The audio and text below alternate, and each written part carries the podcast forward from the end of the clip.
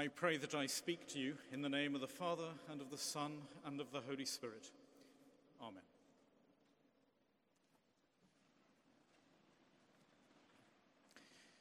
This is the last sermon I preach here as a canon of St. Paul's. And those of you who know me will know that I'm likely to have looked for a poem to express something poignant and insightful on such an occasion. Well, no. But I did find this, which seems to fit. The vicar was leaving the parish. He went round to say his goodbyes, but had rather a shock when one of his flock, a lady, had tears in her eyes. Now there's no need to cry, said the vicar. There have to be changes, you see, so you must be strong and before very long they'll send someone better than me. That's all very well, said the lady, despondently shaking her head. But that's why I'm grieving, for when he was leaving, that's just what the last vicar said. It's a bit of a strange thing climbing up here, in case you've ever wondered. As a preacher, you know that when churchgoers are interviewed, and asked to name the top three things they look forward to about going to church, always in the top three is a good sermon. Unfortunately, when asked what the top three things are that disappoint them about going to church, there in the top three is the sermon. So, as you climb up here, you know that many of you out there are hoping that this is going to be resonant to your life, but also that you're probably discreetly now unwrapping a sweet and settling down to low expectations. Another sermon with a beginning, a muddle, and an end. At worst, the whole exercise is just the bland leading the bland. Now, there's nothing new about this. In 19th century Denmark, the philosopher Kierkegaard was telling a story about a church of geese where aged Gander gets up into the pulpit and preaches from a great height and tells all the geese in the congregation that they have wings which they must use to fly majestically and each Sunday the geese listen and then they waddle back home, only to return next Sunday for the same thing. When someone asks why none of them actually does fly, the geese look perplexed by the question. Kierkegaard concludes this The trouble is not that Christianity isn't voiced but that it is voiced in such a way that the majority eventually think it's utterly inconsequential. The highest, the holiest things make no impact whatsoever, but are given sound and are listened to as something that now has become routine and habit, like everything else. It doesn't have to be like this. In fact, if this is a Christian place, it mustn't be like this. The first thing the first gospel says about Jesus is that he came preaching. He believed in words, believed that words can change lives and hearts and brains and behavior. He believed they might open the window a little onto God, onto you. Later, they even said he was a word the Word who became human, and that all words about him afterwards have to become human too. They have to translate themselves into the priorities we live by, the goals we set, the way we think, the actions we decide to do or don't do. And of course, we're sitting now on a site where great preachers have celebrated this stored potential of words, the graceful irritations of language. John Donne and his sermons were 50 minutes long, so count yourself lucky. To Martin Luther King Jr., whose message was never, I have a nightmare, but I have a dream. And the dream had to start here in the pulpit so that others could hear and be caught up in it too, and then work to bring it about on earth as it is in heaven.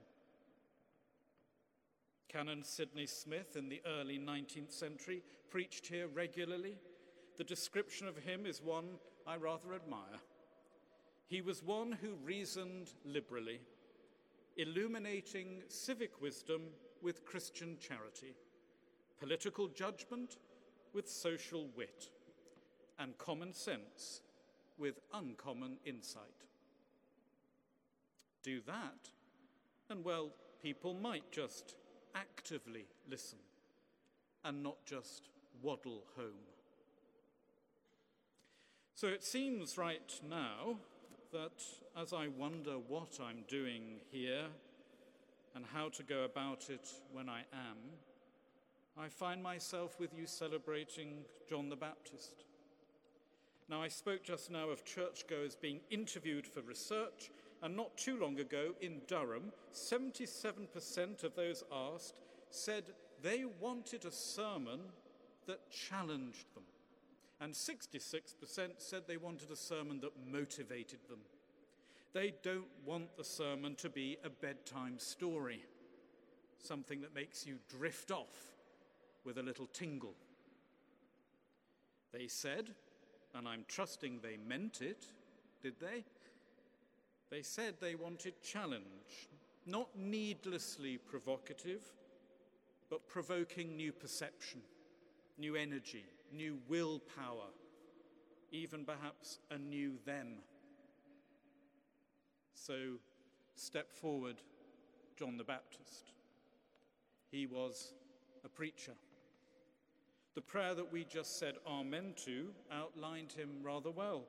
We just prayed that according to his preaching, we will say sorry for the way our lives go on bad tracks, and that we will constantly speak truth, boldly rebuke vice, and patiently suffer for the truth's sake.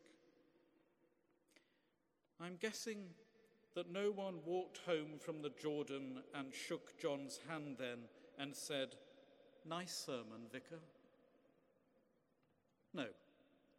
What happens instead is that they cut his head off, the place where his tongue lived, the place where the words came from. They silenced him. He'd appeared in the desert, a barren, dry, thirsty place that symbolizes the world we've created. And it's quietly indifferent and quietly desperate there. And here comes John like an air raid siren, someone speaking again the language of God, someone who's looking into the future to see where this life we've created is all going to end and reports back very quickly before it's too late. Someone urgently telling us to take a look at ourselves, admit where we've gone inhuman, telling us to uphold what is just and not just compromise. Someone who asks us, for God's sake, to be a citizen of a kingdom of love and not a consumer in the world of competition.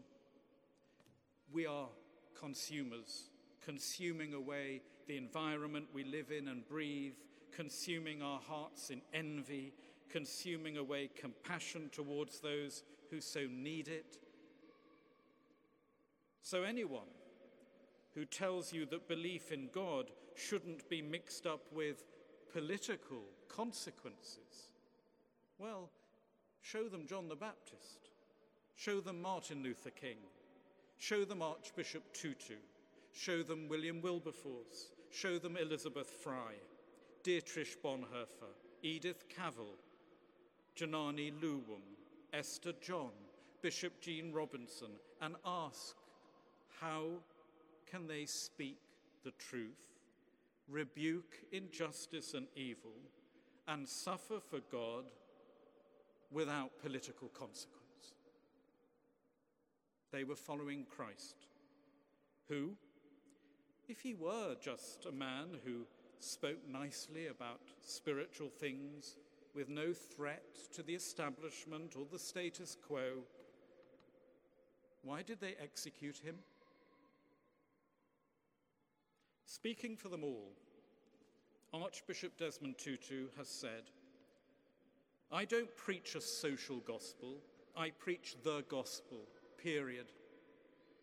The gospel of our Lord Jesus Christ is concerned for the whole person. When people were hungry, Jesus didn't say, Now, is that political or social? He said, I feed you, because the good news to a hungry person is bread. When you're ill, I heal you. If you're neutral in situations of injustice, you've chosen the side of the oppressor. If an elephant has its foot on the tail of a mouse and you say that you're neutral, the mouse will not appreciate your neutrality. So, finally, back to preaching. Those who dare to preach have to be brave. They're called to dispel human illusions without leaving them disillusioned. They invite the world to be reimagined. They're willing to sound implausible as they push the words God, mystery, love, eternity back into our landscape that's very nearly lost the echoes. I have a feeling, and I certainly have a hope, that this pulpit will be busy in the days that lie ahead.